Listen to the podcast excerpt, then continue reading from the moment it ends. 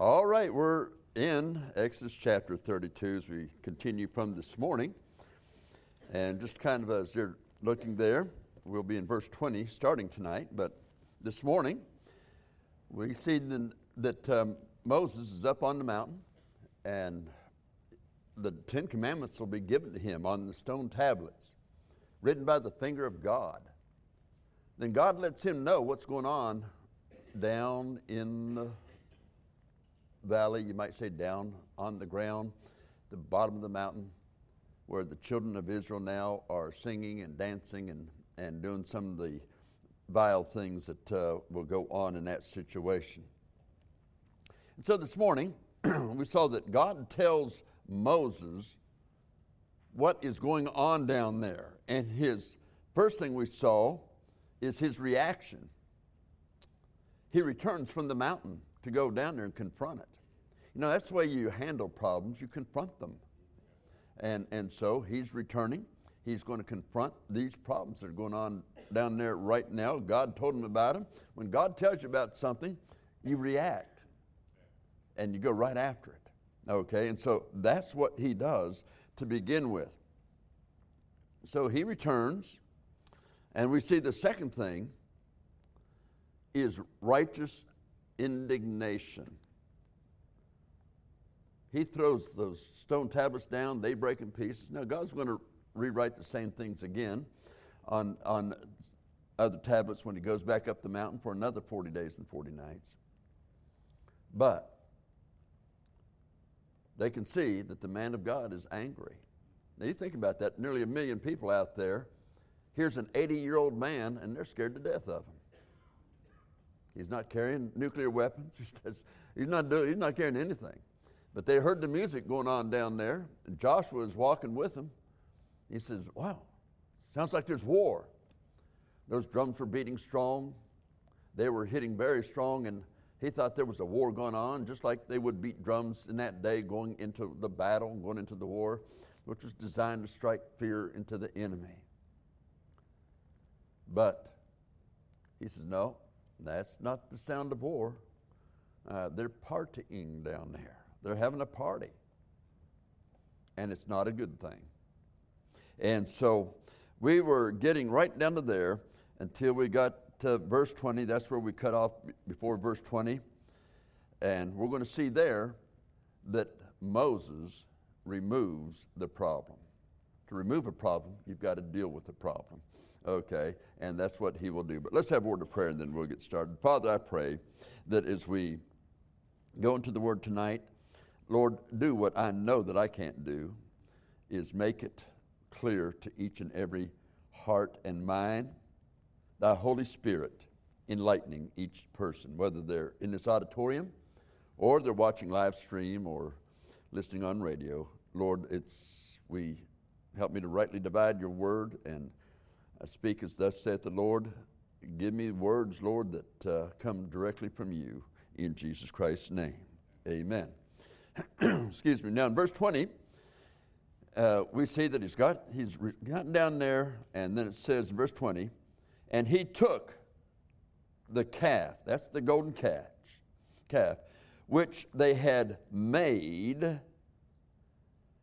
and he burned it in the fire and ground it to powder, installed it upon the water, and made the children of Israel drink of it. And as I said, an 80 year old man is making about a million people drink this water. Now you think about that. When you had the good hand of the Lord upon you, that power, that is, that authority, and that might you see, we call him Almighty God because he's not only a God of all authority, he's a God of all might. And so, uh, he makes them drink of it. And one of the things about it that we're learning here is that they need to see that their sin needs to be forsaken and it can be uh, forsaken. But it often does have consequences in this life.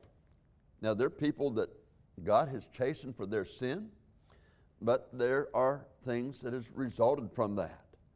Uh, some people will be limping the rest of their life.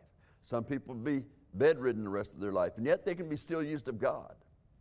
Some people will have a broken home. Some people have so many things that go on from sin, but God can still use them. But oh, the heartbreak and, and the things that they go on uh, in the rest of their life. So it does have a consequence in this life. We, our responsibility is to consecrate ourselves to God. And then, if you're going to consecrate yourself to God, you need to concentrate on not only getting right with God, but staying right with God. You see, you've got to have both.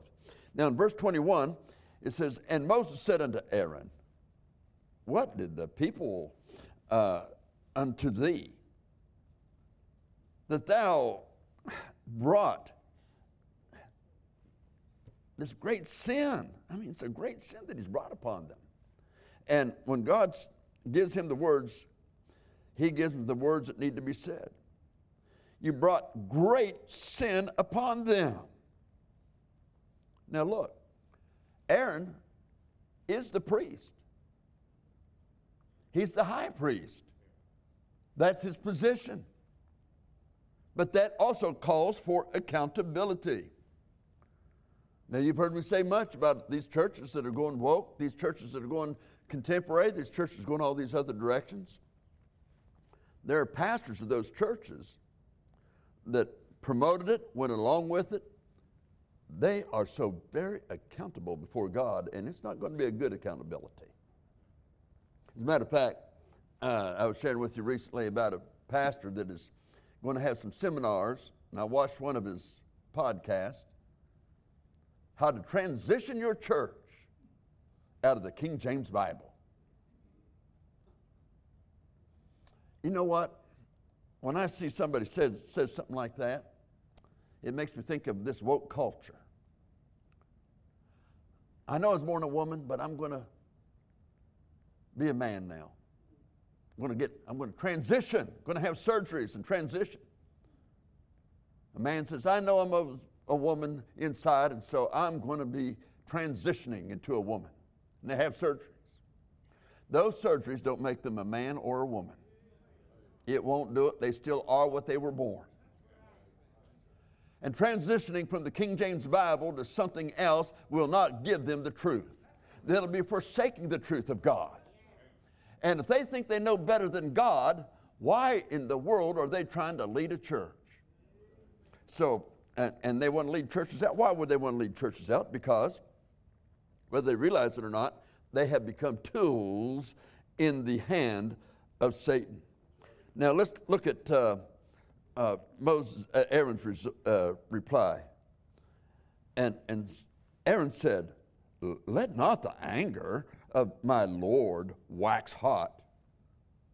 Thou knowest these people, the people, that they are set on mischief. What's he doing? He's, he's blaming the people for his sin. He's the leader, he's the priest, he's down there in charge, and he is blaming the people for it. Now, do you remember Adam and Eve? I mean, that is, that is one of the, that's kind of funny to it. God confronts them in the, the garden. Adam's the man, he's the head of the home. What hast thou done? Lord, it's this woman you gave me. Woman, what have you done? It's this serpent. Serpent? Oh man, there's nobody else around. Man, he's, he's got it. Okay, you're, gonna, you're not going to talk anymore, and you're going to be on your belly the rest of all eternity until you're in hell. Okay? So that's, that's just the way it goes. But see, they try to blame others and say, well, it wouldn't have happened if they. Uh, God created you an individual. So why are you letting other individuals decide what you do? Whether you're going to do right or wrong. We've got the Word of God, and when you got saved, you got the very Holy Spirit of God to come and indwell you. so you don't have to follow what this world says, oh, this is what's happening now. You know, in, in Revelation, when it's talking about the seven churches, the church at Sardis, it says of them, Thou hast a name that thou livest, but art dead. You know what that means? Everybody's saying, Boy, because that church in Sardis, man, that's a happening church. Man, they've got everything that, boy, you got to go there. They all are all excited about the church at Sardis. they have a name. Boy, that's the living church, man. God says, You're dead. You're dead. He says, You have a name you live, but thou art dead. And so, here we are. They're blaming other people for their faults when it is their own fault. And, and look, the way you're going to have victory is to know the Word of God, to stay in the Word of God, meditate on the Word of God, learn it, and you can be an overcomer no matter what it is, because that Word in you and having the Holy Spirit to guide you, measure every new thing by the Word of God that comes up when people try to do something new in a church, we're going to have this kind of music now. Oh, we're going to change our standards now. Always, always, always go to the Word of God and make sure it lines up. Again, like the old illustration of counterfeit money, you don't learn what is counterfeit by studying counterfeits. You learn what a counterfeit is by studying the real thing. Study the Word of God, know the Word of God. Place your trust in the Word of God and do God's will, God's way at all times. People, I mean, they have those great personalities, they're nice people and so forth like that. But they can bring temptation and not even know that the devil is using them to tempt you and they're going to try to take you from being consecrated to the Lord and begin to concentrate on the things they want you to concentrate on. And too often they're desiring acceptance and becomes, well, it just becomes greater victories for the devil in the lives of too many people uh, that name the name of the Lord.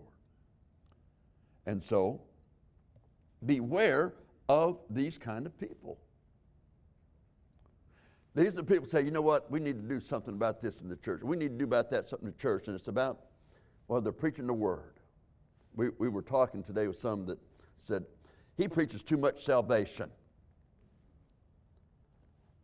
you know, I, I used to, not, I, I, don't, I can't remember anymore, but I, I can remember having about, uh, I think it was 12 different subjects. That that's all I preach on.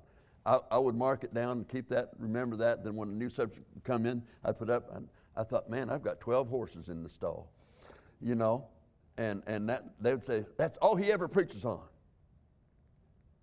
And one of the things was salvation. Another thing was all he preaches on is prophecy. You know, if they're preaching the Word of God and they're rightly dividing it, and they feel like that's what God wanted them to preach, rejoice. You know what? I was saved by grace through faith. God saved me. Now, do I fully understand everything about that? No, I don't fully eh, understand everything. I mean, I know how to get saved. I know how to lead a person to Christ. Uh, yeah, I know those things on how to do it. And I know what it is to be saved and to try to live for Jesus Christ. But to understand the entire depth of the love of God to save us and to put up with us. No.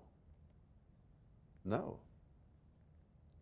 How could we put up with people that you just give your all to help them and do something for them, and then they just kind of, after they've gotten their help, kind of flip you off. And you just think of that. And see, that's the way it goes so often. So stay, stay steady in your walk with God. Stay steady in staying in the Word of God. And continue in a holy walk with God. One of the things that I often do that I think is the right thing, at least it's right for me. Let me say this. Okay, it's right for me because I need it. I need it. And the older I get, the more I need it.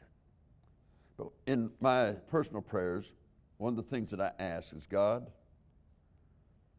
keep me mindful of your word as it applies to each situation in my life. You see, I like the Holy Spirit to bring it to my mind. As you see a situation, let the Holy Spirit of God bring it to your heart and mind, and, and it'll help you in the decisions that you make. You can learn things from the wrong crowd, but remember, if you choose to walk with them, you're going to have consequences that go along with them. Now, that's just the truth of the matter. Those consequences come. Now, in verse 23 of our text, he says, For they, Aaron's now continuing his talk. He's already blamed the people, for they said unto me, Make us gods, which shall go before us. As for this Moses, the man that brought us up out of the land of Egypt, we wot not what has become of him. And verse 24 says, And I said unto them, Whosoever hath any gold, let them break it off. So they gave it me. Then I cast it into the fire. Moses said, Man, I was going to burn all that gold up that they gave me. And there came out this calf. And he thinks Moses is going to buy that. But don't forget in verse 4 of this chapter, it tells us that Aaron fashioned it with uh, graving tools. He made a molten calf and said, These be the gods, O Israel, which brought thee up out of the land of Egypt.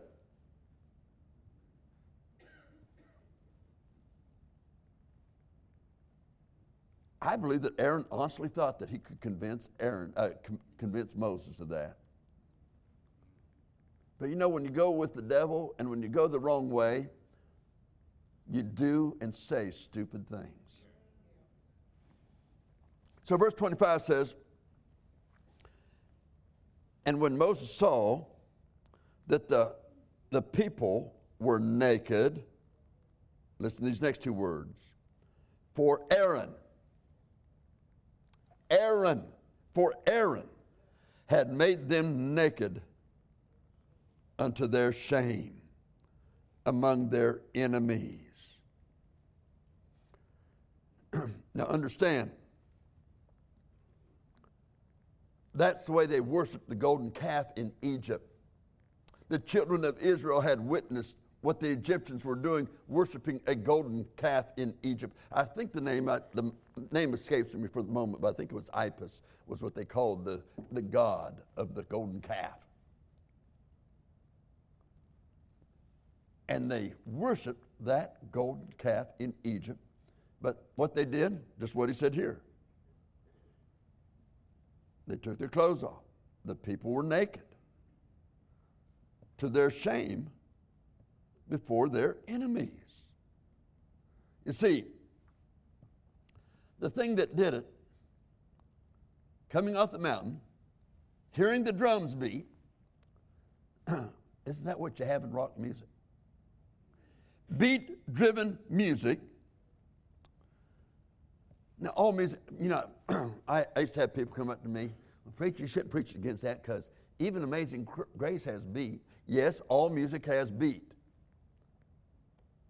but it's not beat driven.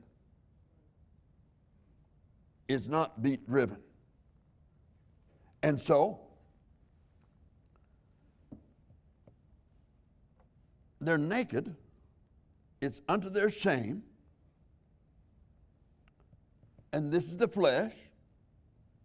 It's a fleshly thing, it appeals to the flesh. The music appeals to the flesh.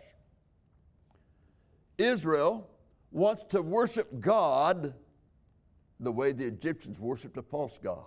So, what does Aaron do? He makes an altar and says, Tomorrow is a feast unto the Lord. And that feast unto the Lord is saying, Yahweh, God Almighty, has delivered us from Egypt through this golden calf. So let's worship the golden calf that God gave us. The way they worship, they taught us to worship a golden calf, to worship God in Egypt. Now, mind you, the Israelites didn't participate in that worship in Egypt. The Egyptians wouldn't let them do that. But that's what they saw. Aaron made them naked. When preachers turn to the contemporary, and I believe you'll soon see some of these churches that have gone contemporary, guess what the next step is? They're going to go woke. They're going to go woke. and it will be lily livered pastors who are spiritually transitioning into a spiritual dress instead of wearing the pants in the family of God. And that is not going to honor God, it's going to be blasphemy of God, and it's something that God will judge in this life. Look, you can never, in the flesh, and I'm talking about the old nature, you can never in the flesh glorify God.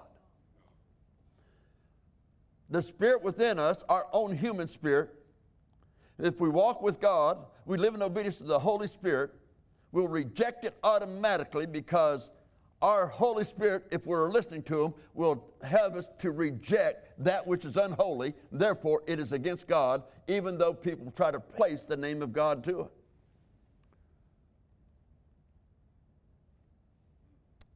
I did hear the story of a man that was had alcohol and lifted up his glass and said, We give this, we drink this in Jesus' name. And the story is told the guy within 24 hours died. Not killed by somebody, not an accident. He just died. Now, now, folks, so when these churches go woke, things are going to happen. And that is not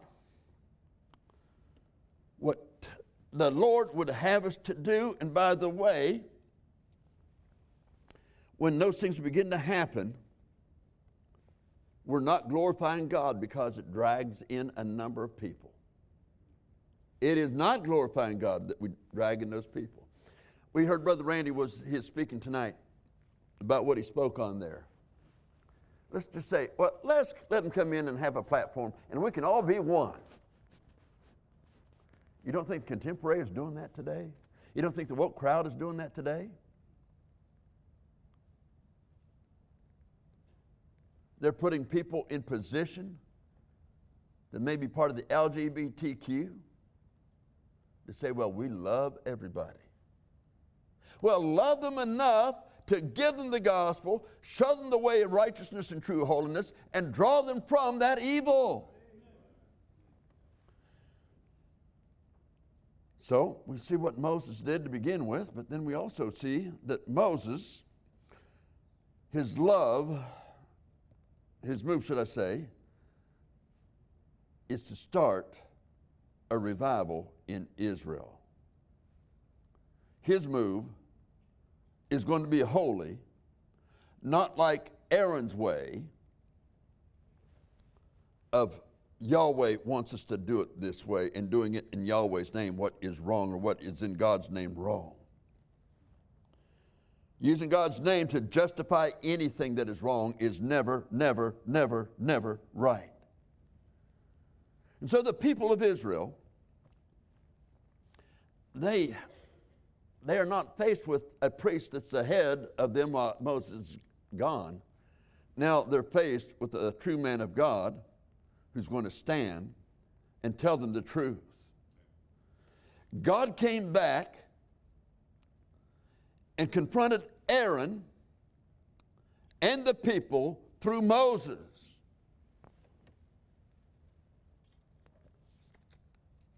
That golden calf is destroyed. People are made to drink that water. Look, God never justifies the worship of a golden calf or the way of the world, just like He never justified what Aaron did. Jesus Christ is all truth. Let me say this very clearly Jesus Christ is not ecumenical. Jesus Christ it is His word, His way. If that offends people, please, the people that it offends, get right with God. It doesn't make me happy that God has to judge you in this life or waits to the next life and you see loss of reward because you thought that preacher was stupid for preaching the truth of God's word about these things. Now, verse 26 and Moses stood in the gate of the camp and said, Who is on the Lord's side? Let him come unto me. And all the sons of Levi gathered themselves together unto him. I want you to understand something. Moses was the son of Levi, I mean, of that tribe. Aaron was of that tribe. Aaron is his brother. But just because somebody in your family line doesn't, doesn't mean you have to do it. It can be your brother, it can be your sister, it can be your uh, parents, it can be your children. Don't let them lead you into unrighteousness. Look, when you say, oh, my children want this, we're going to do this, I, I don't like it either, but we want to do this for our children's sake. If your children are saved, they're saved by what is our righteousness. That is Christ.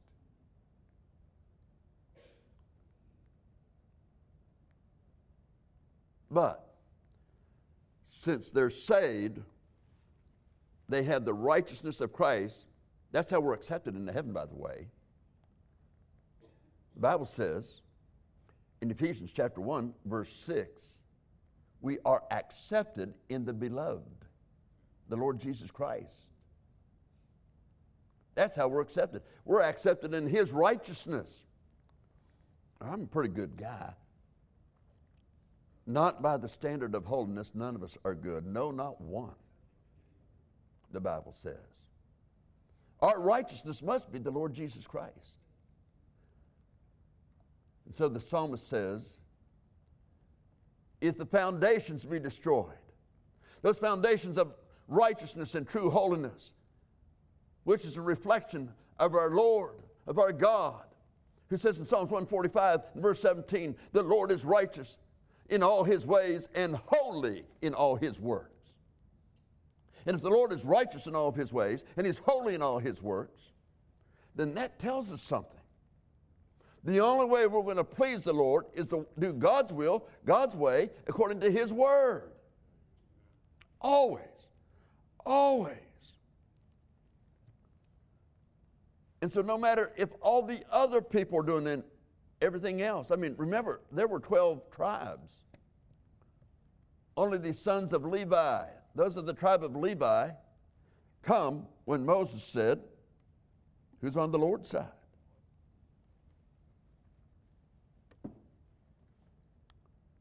Now, folks, all the tribes were related to one another. They came from Abraham, Isaac, Jacob. They came from that. That was their line. But to take a stand, they'd have to stand against a majority of their brethren because they were mostly all involved. And what you have to do as a Christian is realize my strength cometh from the Lord. My strength. But you see, you have to have the commitment to it. The commitment to the Lord and Savior Jesus Christ. The commitment to His Word. The commitment to walk with Him. You may not hear the voice of men saying it today, but it's the old hymn Who is on the Lord's side?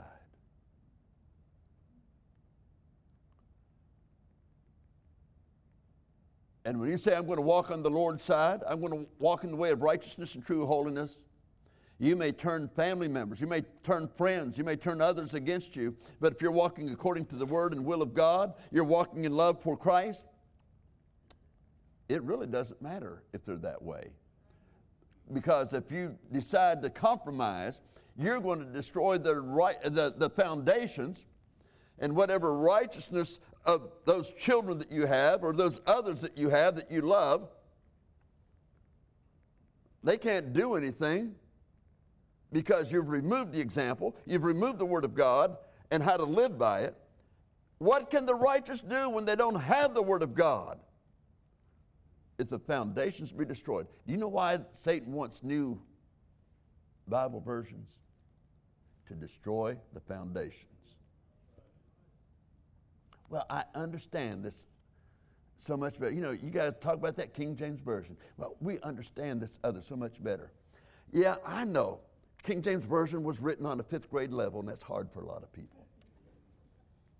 It is, it's on the fifth grade level. And you write it on a fifth grade level and you say you can't understand it. Go back. I'm not a big guy about lawsuits, but I'd go back and sue all my teachers and all my schools I went to if I could not understand the fifth grade level. I mean, if you graduated from elementary school, you can read at a fifth grade level. To say I don't understand it, that tells me something. That tells me that as you read that word, you're not letting the Holy Spirit of God to help you understand it. And there was an old comedian years, years ago. That comedian was uh, atheist as well. I'm, I'm going back to the 1920s, okay? I wasn't alive then, but I'm going back to the 1920s. That comedian was noted as, as an atheist, spoke freely of it. In his last days, he was no longer in Hollywood. As a matter of fact, he was up in Alabama and he was in a rest home there his last days. And some reporters wanted to go in and see him. They walked in and he's reading a Bible. Now, he said it as a joke, but I think it was more than a joke. I think he was just ashamed. But they said, What are you doing?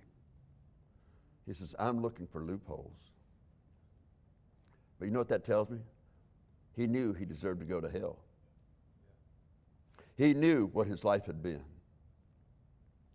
And too often, even Christians are looking for loopholes not to obey the Word of God.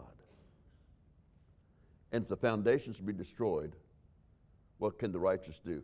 You hear the things that was spoken of tonight about the threats, the things that can bring terror. You know, one thing he didn't tell you tonight, and this happened about three or four years ago, I think about four years ago, maybe five, but here in Ocala, Yeah.